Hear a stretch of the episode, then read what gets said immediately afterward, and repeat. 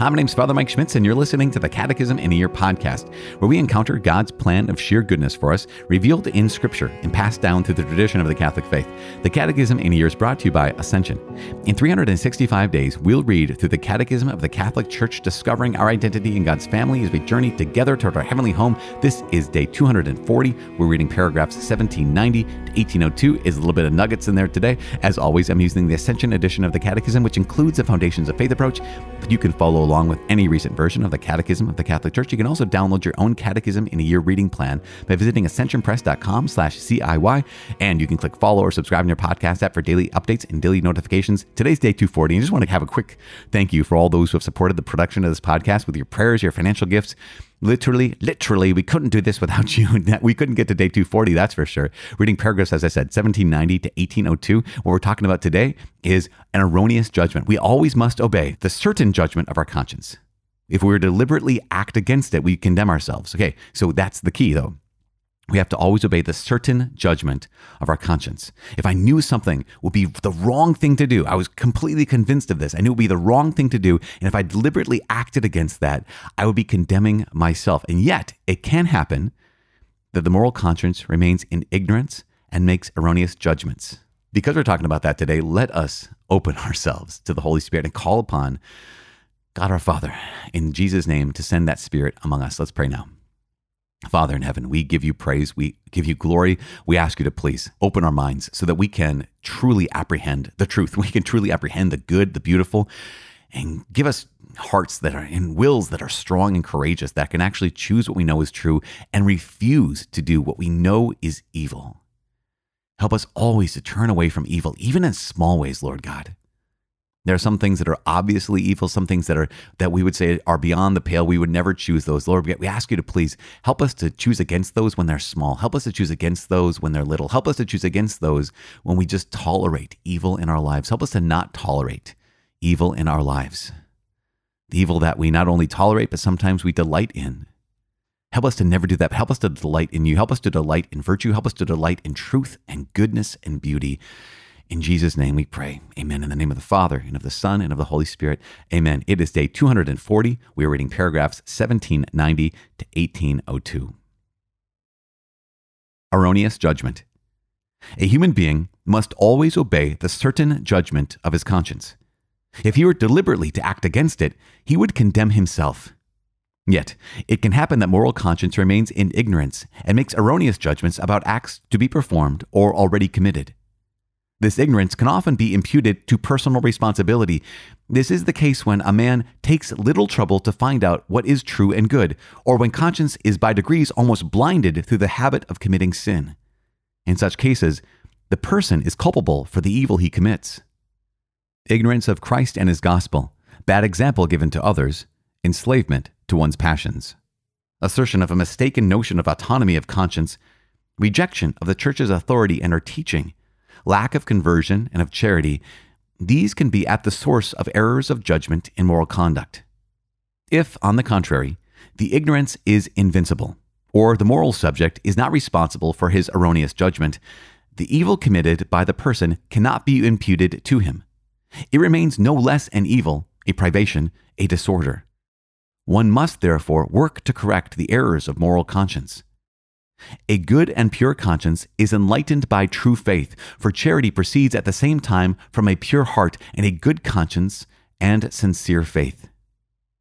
As Gaudium et Spes states, the more a correct conscience prevails, the more do persons and groups turn aside from blind choice and try to be guided by objective standards of moral conduct. In brief, conscience is man's most secret core and his sanctuary. There he is alone with God, whose voice echoes in his depths. Conscience is a judgment of reason by which the human person recognizes the moral quality of a concrete act. For the man who has committed evil, the verdict of his conscience remains a pledge of conversion and of hope. A well formed conscience is upright and truthful. It formulates its judgments according to reason, in conformity with the true good willed by the wisdom of the Creator. Everyone must avail himself of the means to form his conscience. Faced with a moral choice, conscience can make either a right judgment in accordance with reason and the divine law, or, on the contrary, an erroneous judgment that departs from them. A human being must always obey the certain judgment of his conscience. Conscience can remain in ignorance or make erroneous judgments. Such ignorance and errors are not always free of guilt. The Word of God is a light for our path. We must assimilate it in faith and prayer and put it into practice. This is how moral conscience is formed. All right, there it is, erroneous judgment. So, a couple assertions and a couple dangers, right? We're looking at this first, paragraph 1790. It says this, as we said at the very intro a human being must always obey the certain judgment of his conscience. So, if I know something is true, right? If I know something is wrong, if I know something is good and know something is evil, I have to. That's certain judgment. I know this to be true. If I were to deliberately act against it, I would condemn myself, right? Because I would be doing what I knew was false. We mentioned this yesterday that person I mentioned who had looked at it, he examined his own life and he realized that the majority of what he would say in the course of a daily basis was not true. He did not truly believe this. And he realized that in doing that, he is making himself weaker because he was saying things he didn't even believe. He was condemning himself, right? He was speaking against what he knew was true already. At the same time, it says this Yet it can happen that moral conscience remains in ignorance and makes erroneous judgment about acts to be performed or already committed. So we recognize that we have to follow the certain judgment of our conscience. At the same time, our moral conscience can remain in ignorance. We can make erroneous judgments. Therefore, this ignorance, if we don't know the true, the good, the beautiful, that can be imputed to one's personal responsibility. It actually could be the case that, yeah, I didn't know that, but I had every opportunity to know it. I didn't know that, but it was my job to know it. Maybe I've shared this example before. One of our students at one point got pulled over for speeding, essentially. And the officer said, you know, this is a 30 mile an hour zone. And she said, but I didn't know it was 30 miles an hour. And the, the reality, of course, is if you're driving, it's your job to know. If you're driving, it's your job to know the speed limit. And that's why the catechism quotes Gaudium et Spes and says, this is the case, you know, it's our, our fault. If I'm ignorant and it's my fault, it says, this can be the case when a person takes little trouble to find out what is true and good. think about that. Think about us. Man, how many times, like, I think that's fine. I'm sure that's fine. And have I ever thought about it? Remember yesterday's big question? Like, well, I think this is good. I think this is bad. Okay, give me a reason. What's the reason why you think this is good? What's the reason why you think this is bad? Like, I don't know. I just, that's what people say, right? That's what our culture says. That's what I want to be true. And our ignorance can be our fault when we take little trouble to find out what is true and good. Or it says this, this is, I don't know if it's even worse, but it's also the case.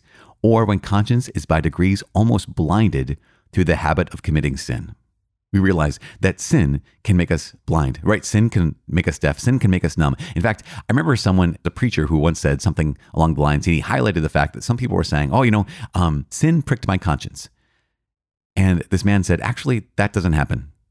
Sin doesn't prick your conscience. Sin deadens your conscience. As it says here, sin can blind our conscience. Sin can deafen our conscience. He said, God pricks your conscience. God is the one who helps us see. God is the one who helps us hear. God is the one who, who wakens us up. Sin blinds, deafens, and numbs our conscience. And if this is the case, if I've taken little trouble to find out what is true and good, or when by degrees my conscience is almost blinded to the habit of committing sin, then I'm culpable for the evil I commit because it was my job to know. I'm alive. I'm a human being. I'm a rational human being. I'm a rational being made in God's image and likeness. It's my job to find out what the true, the good, and the beautiful is. And if I choose against the true, the good, and the beautiful, if I choose the ugly, if I choose the evil, and I become blinded, that's my fault. Now, some other things that can be at the heart of our errors of judgment, the things that can be at the heart of, of our malformed conscience, is in paragraph 1792 It says ignorance of Christ and his gospel. Those are some of the things that just, yeah, I didn't know that was the true, the good, and the beautiful. I didn't know that was the right thing to do. Others, bad example given by others. I surround myself by people who, or even I've never even had choice, right? Maybe it was the people I was raised by. Maybe it was the people I just kind of happened to fall in with. It wasn't even, again, my decision. It just happened to be there. But the bad example given by others, that can be a source of errors of judgment. Enslavement to one's passions. Remember, we talked about the passions before, right? Those passions are meant to be the driver, right? The engine in us. It gives us the fuel to reach out to the true, the good, and the beautiful. But so often, the passions aren't merely that, that fuel. The passions are the thing we choose, the thing we follow, as opposed to being guided by our intellect and moved by our will. We're just moved by those desires, and we can become enslaved to those things. There's the next one. It says, assertion of a mistaken notion of autonomy of conscience. meaning I don't need any guidance. I can figure it out myself. I don't need to be taught. I don't need to be formed. I think this is the case, therefore, it is the case. The next one is connected to it rejection of the church's authority and her teaching that can be a source of my error and judgment. The last one here is lack of conversion and charity.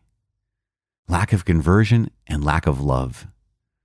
That I haven't actually been conformed to even wanting to be like Jesus. Or maybe I just lack love. Remember what love is love is willing the good of the other. And maybe I, I know the good, I know the true, I know the beautiful. I just don't care, right? I, I have a lack of love. And therefore, yeah, this is at the source of maybe my error of judgment and moral conduct. Now, last thing, there are times where our ignorance is invincible. Yep, I didn't know that. In knowing my story, there's no way I could have known that. There's no way I should have known that. So my ignorance is what they call invincible. Or, you know, I'm not responsible for my erroneous judgment. For whatever reason, my culpability, right? My culpability has been mitigated, maybe even eradicated. Now, at the same time, it says this judgment remains no less an evil. It's still a privation, it's still a disorder. And I have to, therefore, work to correct that. I have to continue to go about the process of formation of my conscience. Therefore, no one's off the hook. Even if my ignorance is invincible, even if there are things in my life that are happening that, that make it so my guilt, my culpability, right, has been mitigated, all of us are called to become virtuous. Not because this is a straitjacket, but because we're called to be free. Remember, virtue is a call, an invitation to be free. To have a formed conscience is an invitation to be free, to be strong, to be courageous, to be powerful in this world, as strong as possible in this world. That's what virtue is. It is not a straitjacket that binds us. It is the power. Remember freedom? It is the power to do what we ought. And to have that power, think about this. Imagine your life like this. If you had the power to do what you ought, how incredibly free you would feel. Like we mentioned yesterday, you wouldn't be afraid. If you had the power to do what you ought, you would have joy. And that's what God wants for us. That's what the church wants for us when we talk about this erroneous judgment. Yes, that we have to always obey the certain judgment of our conscience. And yet we have to make sure that that conscience has been and is being formed. That is the great invitation that the church puts out to us tomorrow. I mentioned the word virtues about a thousand times today. Well, tomorrow we're going to talk about Article 7, which is beginning to talk about the virtues, which is just, you guys, I'm telling you right now, you're gonna love it. Until then, I'm praying for you. Please pray for me. My name is Father Mike. I cannot wait to see you tomorrow. God bless.